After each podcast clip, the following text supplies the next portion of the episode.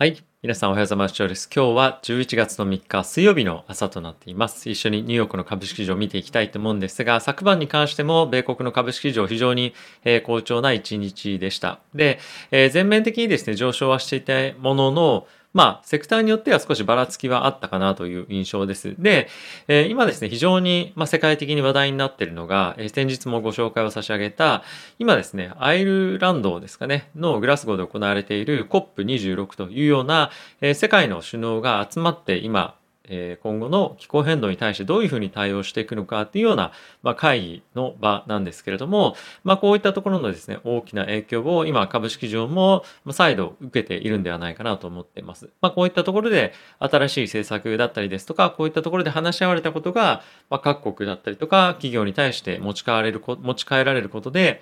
今後新しい政策だったりとか戦略というところが練られていって、で、かつ、新たに大きな投資もどんどんどんどんえこういった分野に対して、えしてこられるということもあるので、まあ、もう一旦この辺りの分野に、え再エネ分野に、えかなりですね、熱狂感っていうのが今後出てくるんではないのかなと予想をしております。はい。まあそんな一日ではあったんですが、まあ一つちょっとこのヒートマップでも気になるのがこのテスラではあるんですけれども、まあこの辺り皆さんもご存知の通り、え、先日発表されていましたテスラとハーツの契約なんですけれども、えー、まだサインをしてないよということで、えー、最終的な発表はまだというか、まあ、もしかすると破談もあり得るのかなというような、まあ、なんとなくそういった印象も持たされたことで、えー、3%下落していたということかなと思っております。で、え、おそらく、まあ、これ勝手な僕の予想なんですけれども、今、え、最終的にこれ10万台なのか20万台なのかっていうところとか、まあ、そのあたりで、非常に今議論されていたりとか、あとはですね、これっていうのは、今のところはですね、えテスラとハーツの独占契約ではなかったりもするので、まあそういった細かい条項に関して議論が進められているのかなとは、まあ思っています。まあいずれにせよですね、このあたり、もう完全に破談ですよというふうな、まあ心配はそんなにないかなというところと、まあもしあったとしても同じような戦略を取りたい自動車のですね、レンタカー会社っていうのはまああると思うんですよね。まあそう考えてみると、え、テスラからすると、まあ、あの短期的にこういった大きな下落を伴うものがあれば、えー、しっかりと買うチャンスにもなるので、まあそんなに悪くないのかなと思っております。で、えっ、ー、と、昨日は非常にテック関連銘柄で非常にあの好調ではあったんですが、僕がちょっと気にしているポイントっていうのは、えっ、ー、と、後ほどこれこれもちょっと触れていくんですが、原油高っていうところが、えー、ちょっとですね、今、この COP26 関連だったりとかも、まあ相まって、今ですね、ちょっとやっぱ高止まりしてきてる、踊り場に今乗ってきてるみたいな感じになってるんですよね。で、今後、まあアメリカが中心にですね、OPEC だったり OPEC プラスに対して、増産のプレッシャーっていうのをかなりかけていくというところをちょっと後ほどニュースでもご紹介をするんですが、そういった動きがある中で、やっぱり原油価格の上昇っていうのはしづらいと思うんですよね。で、そうなってくると、今ここのエネルギー関連のところ赤になってますが、やっぱり株式市場にも大きなインパクトがあって、この辺で積極的に買っていきたいよね、みたいな感じにはもうならないと思うんですよね。なので、まあ今この辺りの株持ってる方は少し気をつけた方がいいんじゃないかなと思ってます。もちろんそのクラッシュするみたいなそういうことじゃなくて、アップサイドに関しては少し以前よりも、望みが少しなくなってくるというか感じになる可能性は、まああるんじゃないかなと。で、これっていうのは、あの、決算が悪くなるとかそういうことではなくて、単純に需給の問題で資金が抜けやすくなるというところが、僕は株式が、まあ、株価が下落する要因だとは思うので、まあ、その企業の経営自体がどうこうとかっていうよりも、まあ、そういった需給バランスが崩れることによって下落するんじゃないかというふうにまあ見ています。で、じゃあそこから資金が抜けた後どこに向かうのかっていうと、やっぱり結構テックとかに向かいやすかったりすると思うんですよね。なので、まあこのあたりは、あの原油から抜けて、テックを中心とした、まあ、高成長産業に対して資金が入っていくんではないのかなと、まあ僕は思っております。はい。というような、まあ今日一日僕は考えていたことなんですけれども、え皆さんと一緒に指数見ていきたいと思います。はい。で、こちらなんですが、ダウが、えっ、ー、とですね、えプラス0.39%、S&P がプラスの0.37%、ナスダックがプラスの0.34%、ラッセル2000がプラスの0.16%という推移でした。で、米国の10年債の金利なんですけれども、1.553というところで、まあ、ほぼ前日比で、まあ、そんなに変わらないというような状況ですね。はい。で、FX に関してはドル円だけ見ていきますが、114円というところで、えー、まあ、ほぼほぼ動いてないですよね。あまり、えマーケットでは、えそんなに大きく、まあ何かしら今イベントがあるというよりも、え日本時間のま今晩というか明日の朝ですけれども、FOMC の結果が出てくる。まあこれを見るまでは、え金利マーケットに関してはそんなに大きく動く、まあつもりはないよというような感じで、今、あの、少し、まあサイドラインで待っているというか、お休みしているような状況かなと思っております。はい。というわけでですね、えマーケット、まあちょっと今非常に静かながら、マーケットは株式市場を中心に活況を、えー、まあ今見せているというような状況ではあるんですが、まあ、ここから上がっていくかどうこうっていうところに対しては、え、一旦ですね、まず、えっ、ー、と、FOMC でどのような発表があるかというところに加えて、パウエル議長がですね、再任するのかどうかっていうところが短期的に非常にアメリカの経済に大きな、まあ、経済というか、今後の政策に影響を与える要因として注目されていると思うので、まあ、このあたりおそらくバイデン大統領は11月あたりに決めるんじゃないかと思うんですよね。はい。まあ、もうテーパリングに関しては織り込まれていると思いますので、その FOMC ではどういったインフレの今後の期待感というのを持っているかっていうのを一つ注目かと思うんですけれども、やっぱりまだまだ、あの、かなり不透明感っていうのもありますし、パウエル議長としては、インフレもですね、あの、まあ、一時的なものであるというところのコメントが、まあ、常に出てきているので、えー、このあたりを、まあ、どういうふうに、えー、言語をですね、発表する際の言語を変えてくるかっていうところが大きく注目をされていくと思っております。はい。まあ、リスクとして基本的にまだまだあの物価の上昇率っていうのが、え、高止まりする可能性はあるよっていうような警告にとどまるのか、そっちの方向性が、ま、主なメインシナリオかっていうところのえそのあたりもですね、え注目をしていきたいと思っております。はい。ということで、えここからですね、皆さんと一緒に今世界で注目されているニュースですね、見ていきたいと思います。はい。で、まあ、まずは何と言っても、今ちょっと申し上げたこの FRB ですね、え FED がどういうふうなことを言うのかということが、まあ、今非常にヘッドラインでも多く注目をしているので、まあ、一応ちょっと取り上げてみようかなと思っておりました。内容はちょっと先ほどお伝えしたものではあるんですけれども、まあ、今のマーケットのまあ、一番のフォーカスは、やはり、まあ、テーパリングが、まあ、実行されるっていうのはもう織り込まれてはいるんですが、まあ、インフレに対しての新しいような見方だったりとか、まあ、何がこれまでと発表の仕方の中で違うのか、このあたりをですね、見ていきたいと思っております。はい。で、こちらも先ほどちょっとかなあのお話をしたものなんですけれども、バイデン大統領としては、FRB の議長の指名は、かなり早い発表をしたいというふうに言ってると。で、任期が来年2月で、おそらく12月とかっていうよりも、まあ、できるだけ早いタイミングって考えると、やっぱり11月が、まあ、一番、あの、あり得るタイミングじゃ、なんじゃないかっていうふうに、まあ、今も言われてるんですよね。はい。なので、まあ、このあたりがどうなるかっていうのが、マーケットにどのどの程度インパクトあるかっていうのはちょっと正直わからないんですけれども、やっぱり再任しないとなれば、今後のどういうふうな政策を取っていくのかというか方向性で、いろんな金融政策進めていくのかっていうところに、また新たなあの不確定要素っていうのが出るので、短期的に売り込まれる可能性は十分あるかなと思っています。はい。まあ、このあたりは少し不安要素ではあるんですけれども、えー、ただし、あの、まあ、ノイズかなというふうに、あの、今、例えばじゃあそれで落ちたっていうところを想像してみると、基本的に、あの、やることっていうのは、まあ、変わらないかなと僕は思ってはいるので、えー、まあコロナ禍のタイミングでどういうふうに金融政策をあの緩和していくのかっていうところだと大きくやっぱり人によって変わると思うんですが、まあ、今の段階であれば、えー、みんなでどのようにどのタイミングで引き上げていくかっていうのをまあ議論するタイミングかと思いますしでかつやっぱり今はインフレがどうなっていくかっていうところが、まあ、あとは雇用ですよね。でここを見ながら判断ということになるので、まあ、そんなにですね人によって大きく判断っていうのが、まあ、これだけいろんな人で議論するわけなので、まあ、変わんないと思うんですよね。なので、まあ、個人的には、そんなには下落したとしても心配する必要はないんではないかなと思っております。はい。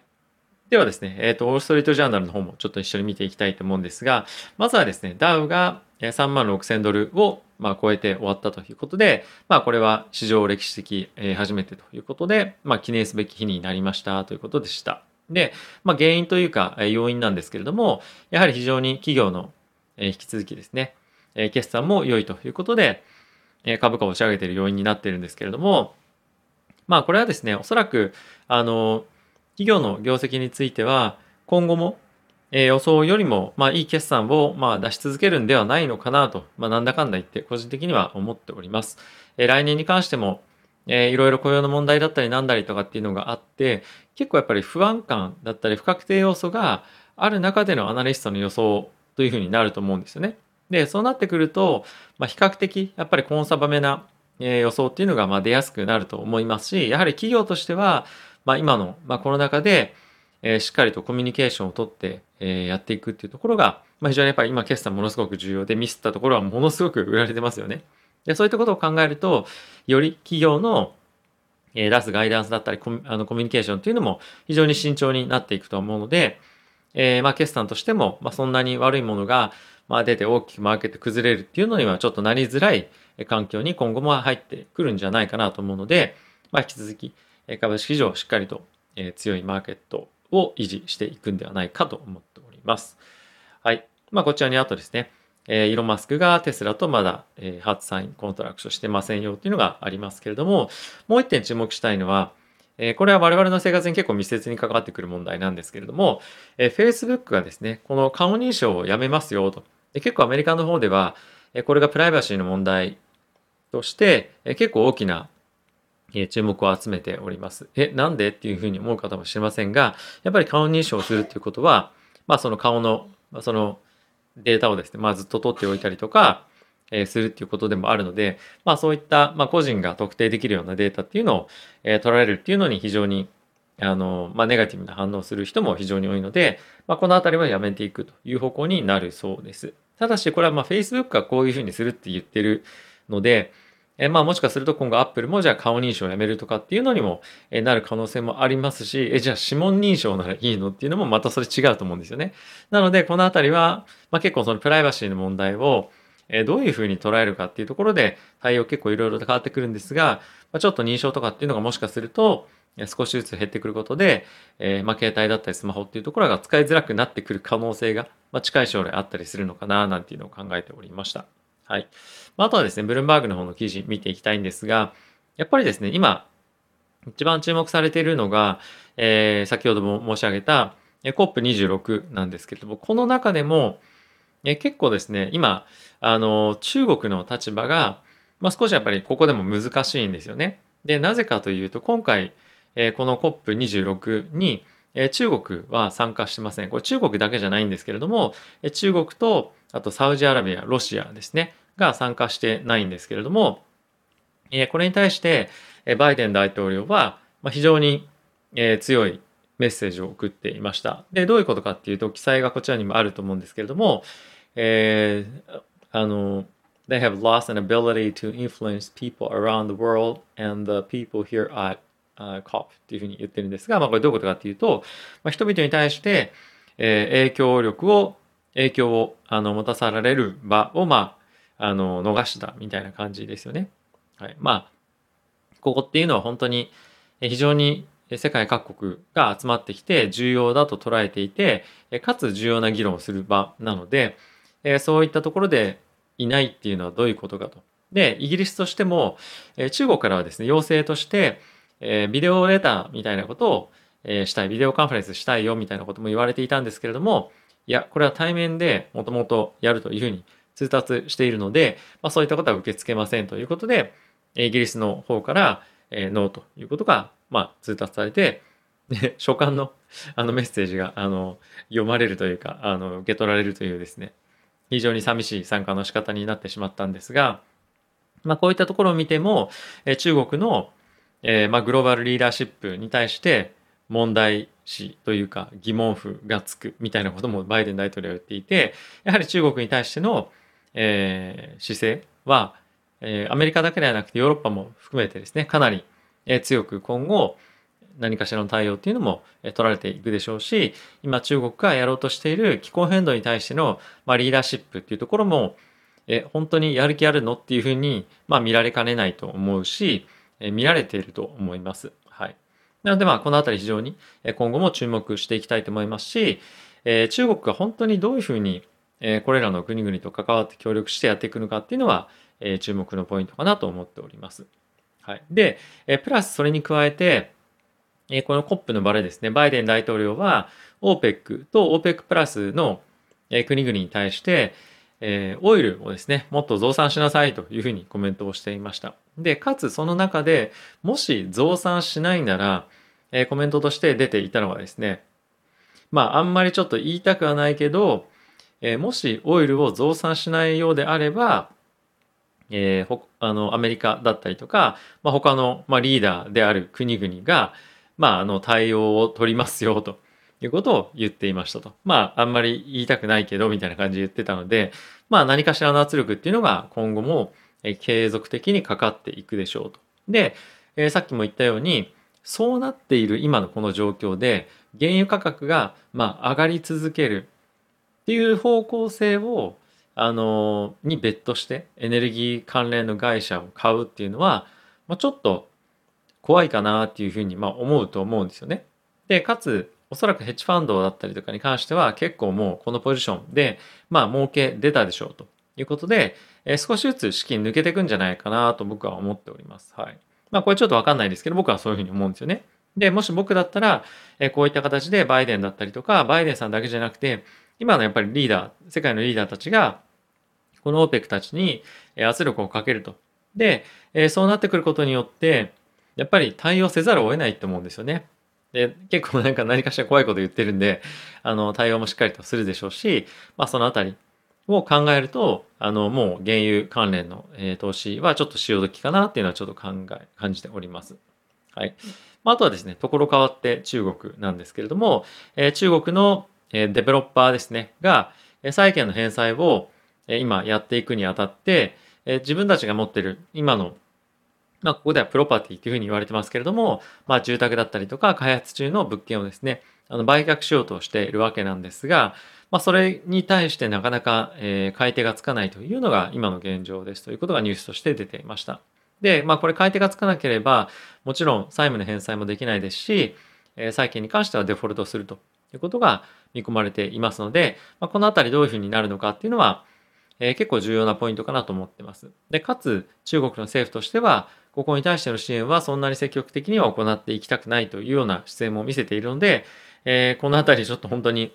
中国経済大丈夫かなっていうのはちょっと正直感じますよね。はい。